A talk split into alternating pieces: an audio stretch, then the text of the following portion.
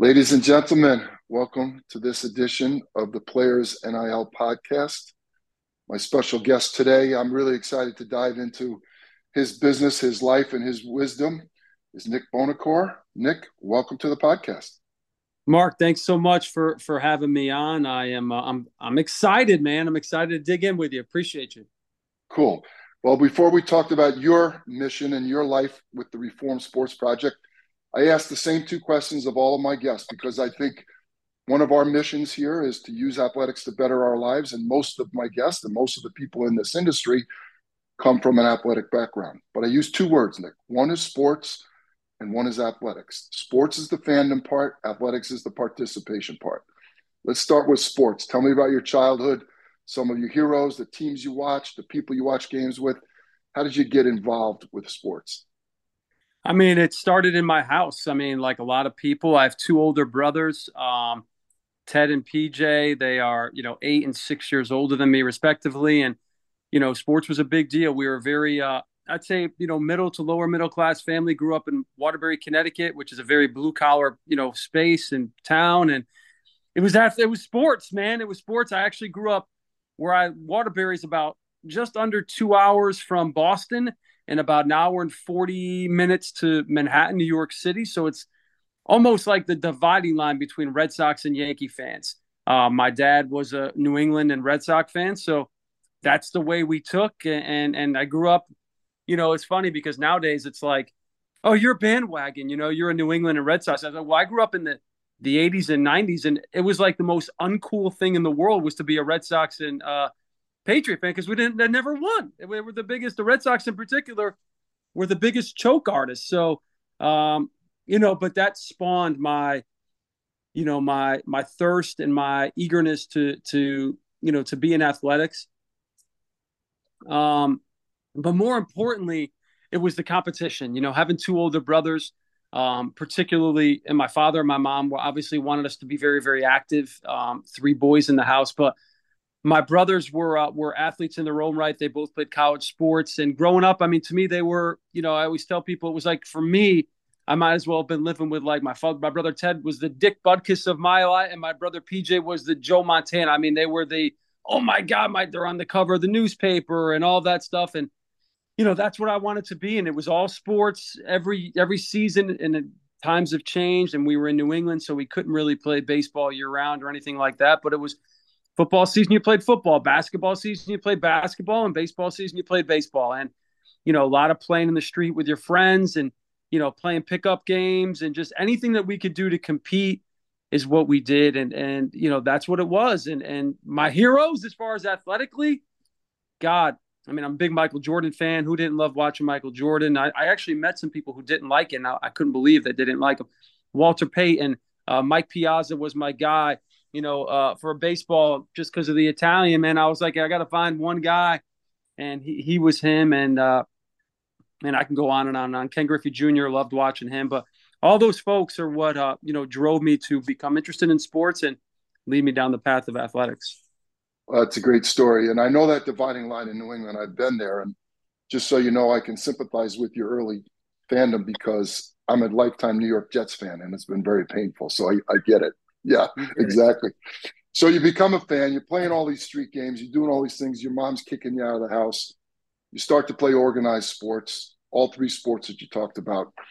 When did you realize that you could use athletics to create opportunities and better your life? What was there a moment? Was there a season? What what was it when you said, "Ah, oh, I can go to the next level"? You mean when did I think that I was going to be able to play in college? Exactly. Um, I never didn't think about it. I don't know. It was like uh it was it I just always knew it was going to be a part of my life. Like I never, you know, I got to watch my brothers and you know, God bless my parents, my dad rest in peace, my mom's still alive, she's awesome, but you know, that neither one of them great people. It was more important for them for us to be good people, be good citizens, compete hard, be good, you know, human beings than it was to get A's you know, they wanted us to do fine in school and not be a nuisance, but it wasn't like we were the most focused on education, if that makes any sense. You're doing pat, you're passing your classes, you're being a good person, we're good there. So for me, it was like sports is going to get me to college. I hated school. I just didn't like it. And to me, it was like the only reason I would go to college was because I wanted to play baseball. Um, so I can say that for me, uh, it really started right there with, uh, you know, with my foundation of of I wanted to go to college to play baseball, and as a result of going to college to play baseball, I would get a degree. I always felt like a degree was a byproduct of me going to play baseball for four years. Um, and, and I think that's when I thought, you know, I didn't realize till after I graduated college and started working in, you know, financial services and, you know, I was in New York City and competing on Wall Street and all that, that I realized where my athletics helped me experience, helped me in my professional life. But it was really when I'd say about high school age, I saw both of my brothers go on to become college athletes. Um, and I was like, that's what I'm going to do. Like it was never a discussion of where you're going to go. It was just like, that's what you're going to do. And it just kind of fell into place. Yeah. Well, it falls in line with using athletics to better your life. You created an opportunity to go to college and maybe academics weren't the focus, but the byproduct was an education experience, all your teammates, all the life skills that you gained, right? So let's fast forward to your current project, the Reform Sports Project. And I read on your website your mission restoring health, balance, and perspective in all areas of sport through education and advocacy. The Players NIL, our second mission statement, is how do you use athletics to better the lives of the people around you? So I don't think that these are very far apart, right? Mm-hmm. Tell me why that's your mission. You know, as someone who I'm a parent now, you have five kids, I have six, and as someone who's, you know, whose life became better as a direct result of my you know sport experience and those lessons and such still help me to this day as a 44 year old you know father and and husband um you know I, I started seeing as my kids were competing in different sports and i was coaching that it just seemed off the culture seemed off it didn't seem like you know um it just seemed like everyone was kind of doing this for this intent on some finish line. It was not very much focus of being in the present, enjoying the moment. And I was like, I find myself kind of getting caught up with like keeping up with the Joneses and like wh- who's playing where. And, you know, we're talking about eight, nine year old kids and, well, we got to go here to get here and this and that. And I'm like, what is going on here? It just, I, as I was going through it with my kids, I found myself getting caught up and I realized like something's not right. I started to look online to see if like there was information, if anyone was kind of feeling the same way, or if there was like resources. And I really didn't find too too much out there covering the youth sports space. And I, I what really got me, you know, motivated to to really start to be a voice was I kept hearing this narrative of early sports specialization. Um, that's what really kicked it off for me. I was like, who who are these idiots like advocating or more or less selling to parents the idea that in order to get to some quote unquote level they have to do this or they're going to miss out and i was like that's bullshit part of my language but that's a sales pitch like that person's trying to close you like what what, what? and I, I started really taking it personally because I, i'd like to consider myself a halfway decent salesperson I, it was almost like once i saw it i couldn't unsee it and I, I felt like screw all these idiots. They're not going to pull the wool over my eyes. And that's really what got me going. It took me down this, you know, this path of where we are now, you know, almost five years later and tons of content, a team and, you know, tons of reach. And, and, um, you know, we're realizing that this is a, this is an issue. There's a need, there's a need in the space for education and people feel the same way that I do. They're looking to, to places to find information to help them make the most informed decision. And that's where we want to step in. That's a great answer. So, the vision statement on your website is to be the leading destination for content focused on healthy, holistic approach to youth sports. So, right in line with what you just said. So, tell me about what you do, what your reach is, what your connections are, and how you're empowering people through the use of this platform. So I was I'm very fortunate through my sport experience that I got to play with and against and compete for some really impactful folks, particularly in the sport of baseball, who are still involved in the game today. My first head coach in college was Mike Fox. He just retired a couple of years ago, two or three years ago. Was the head baseball coach at the University of North Carolina for 22 years, and I would put him right there on the Mount Rushmore potentially of uh, of the best college baseball coaches of all time. And he's coached plenty of big leaguers.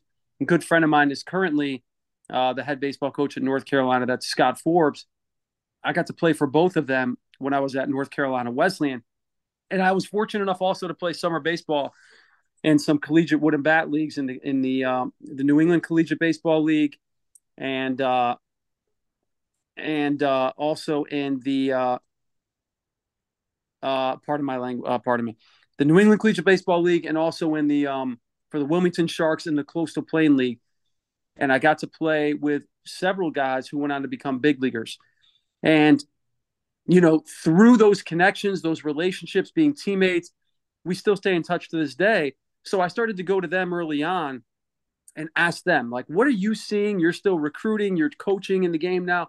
They all reiterated kind of what I was feeling, saying they're seeing it on the collegiate end and dealing with it as parents. And also, um, they were all down to speak and to talk and to connect me with others. So I would just interview them and then I'd ask, hey, you know, Tim Corbin, you know, Coach Fox, can you, or whoever, can you connect me with him? Coach Leggett from Clemson, who's another legend. I got to connect with him through one of my teammates I played with in the Coastal Plain League.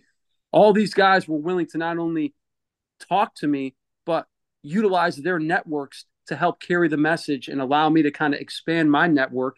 And it's just amazing the tentacles of, of sport. And that's really where it started. And it continues to grow to this day. Well, I love your website. I love your mission. I love your vision. I just pulled a couple of headlines from some of your recent blogs, and before we go, we'll we'll plug your website. But just give me one or two sentences on why you wrote these blogs. I'm just going to bullet point a couple of them. Early to ripe, early to rot. I love that. Two sentences. What does that mean? That means, man, slow down. You know, it's like I'm trying to make people understand. Everyone wants to have their kid be the best eight year old, nine year old, and I get it. You want your kids to be the best, but don't underestimate the value of being a late bloomer. Don't underestimate the value of having to go through struggles early on, being that smaller kid, you know, not being the best. You know, once puberty gets, sets in for everyone, it's a whole different ball game.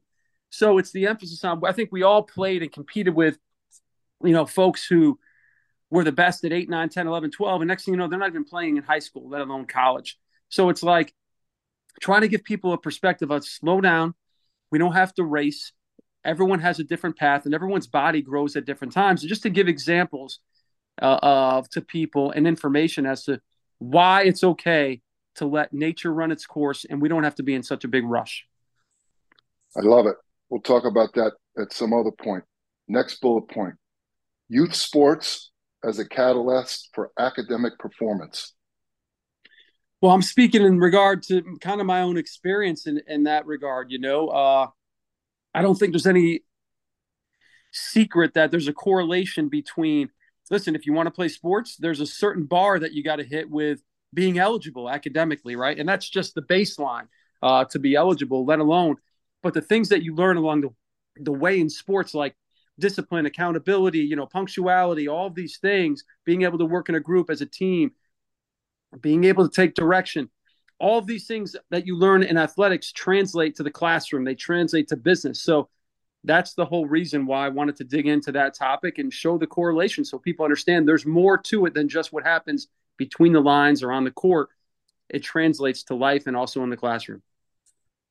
Last bullet point blog d1 or bust? What do you what does that mean? Horse shit part of my language. Uh, I, I, you know i'm biased. Uh, I, I, probably wasn't even that good enough, but even if I was, my grades, quite frankly, were definitely not making the baseline to be. You know, at one point, I don't know if it's still the case, but in order to qualify to play Division One or Division Two, you have a certain GPA coming out of high school and a certain SAT score. I didn't have have it, so I had no choice but to go Division Three. Uh, but it ended up being the best fit for me. I was part of the national championship team, got played for a Hall of Fame coach, um, teammates for life. So I want people to understand, like chasing while it's great and some kids can go and you know and i got to play for four years you know i was i was a i was a contributing member of my team a starter for three years a team captain as a senior and i wouldn't trade that experience for anybody it's basically give not every if you there's a if you want to compete in college, there's a place for you. Doesn't mean you're going to play at Ohio State. Doesn't mean you're going to play at the University of North Carolina, but there's a place for you. The minute you become closed minded, you're shutting off an entire potential avenue for you to go down, which might open up something down the road. So be open minded, find the right fit. And that's what I'm speaking from my own experience in that regard. Well, you're preaching to the choir here. You know, I say there's an opportunity for everyone. And the last thing I just want to interject is, you know, as a experienced adult now in my life, here are the two things that I've come up with that are the two greatest things parents can give their kids. The two greatest things parents can give their kids confidence and opportunity. And I believe athletics can do that. You can do it through math and science and art and history and all kinds of ways. But for those of us growing up as athletes and using sports to better our life, now as parents, as community leaders, as business leaders, confidence and opportunity. Tell me why the Reform Sports Project is focused on similar goals. I think it's because I want people to understand that there's more to it than meets the eye. You know, it's it's it's you can easily go watch a youth baseball game, a youth football game, volleyball, whatever it is, a wrestling match, and focus on the performance that's taking place in front of your eyes in that moment. Or you can, and, and I think sell yourself short. Or you can look at it through a lens of, wow, what a great opportunity that my kid has to develop as a person. Um, confidence and struggle and skills and work ethic. There's so much more to extract from the experience when we take it from a vantage point of how is this going to help shape my kid from a human being standpoint versus an athlete standpoint. The athlete piece to me is just a byproduct of competition and participation, all those other things, those intangibles in many ways, are cultivated and developed through the process, through the struggle. And when we look at it through that lens as parents and coaches and not look at it solely from the the narrow perspective of performance and we really stay in the moment understand this is about something bigger than just what we're seeing right here it allows us to have a different perspective, at least for me as a parent, to it's okay if my kid struggles. Matter of fact, it's a good thing. It's a good thing if they're not the best. Like, I'm going to help teach them. I'm going to help them understand, like, how was your, listen, oh, dad, I struck out three times. So what? Did you try your best? Did you, did you, did you have fun with your teammates? Were you a good listener? Did you compete hard? I, as a parent, can focus on those things, build my kid up so that he wants to go back and compete. And maybe because you know, I tell him I'm proud of him for trying his best or whatever. I saw he was a great teammate in a situation. It makes him want to work hard. You know, all those things are to me what the true value is. And unfortunately, there's not enough people out there conveying that. It's so stuck on performance and in the now and winning at all costs that those great things that transcend and, and follow us through life can sometimes be lost. And uh, I think it's important to, to, to focus on those to allow because we're missing out. We're missing out if we only sell ourselves short on performance and winning, particularly at young ages. Well, that's a mic drop, you know, segment. So I, I can't I can't add any value to that. It's called the Reform Sports Project. Nick Buonocore, where can we find you? How can we follow you? Is your chance to shamelessly plug all that you do? Geez, well, I appreciate it. You can go to reformsportsproject.com uh, where you can find, you can subscribe to our newsletter. Uh, you can subscribe to the podcast, which we uh, release episodes. We just released episode 106 on Wednesday, um, bi weekly. So, you know, twice a month we have new episodes coming out. Like I said, there's 106 episodes in there with some very, very, very awesome guests. The next episode that drops is right ahead of college basketball season. It's with Jay Bilas, who many of you know uh, from college basketball and ESPN and as a former player and coach. Um, weekly blog every Friday. New one just dropped this morning. You can follow us on Twitter, Reform Sports Project. It's Reformed SPTPRJ is our handle. Uh, I'm at Nick Buonocore on Instagram, on Twitter, on LinkedIn, and of course, Facebook, Reform Sports Project, and Instagram. Um, you can follow us there as well. I try to put out as much information as possible with links to all of our content. And there's going to be a lot more coming down the pipe Um, I partnered with the company Octagon, who is you know one of the largest sports agencies in, in, the world. They represent athletes from Steph Curry to Michael Phelps to Simone Biles, and we work closely on a daily basis. We want to continue to grow this platform and be an asset so that folks have listen. We're not. This is one thing I always want to convey. Convey is that we're not trying to help you make decisions. We're trying to help you make the most informed decisions. Everyone has their own path, but at least if you have the pros and cons and have other people's experience, you know, you can make the most informed decision. That's what we're looking to do. Awesome. Well, Nick, you've been a great guest. I appreciate your time. I, I enjoy following you. I wish you nothing but the best. And, uh, you know, congratulations on your success to date. I know you've got a lot in your mind that you want to accomplish, and no doubt that you will. Thank you very much. Appreciate you, Mark.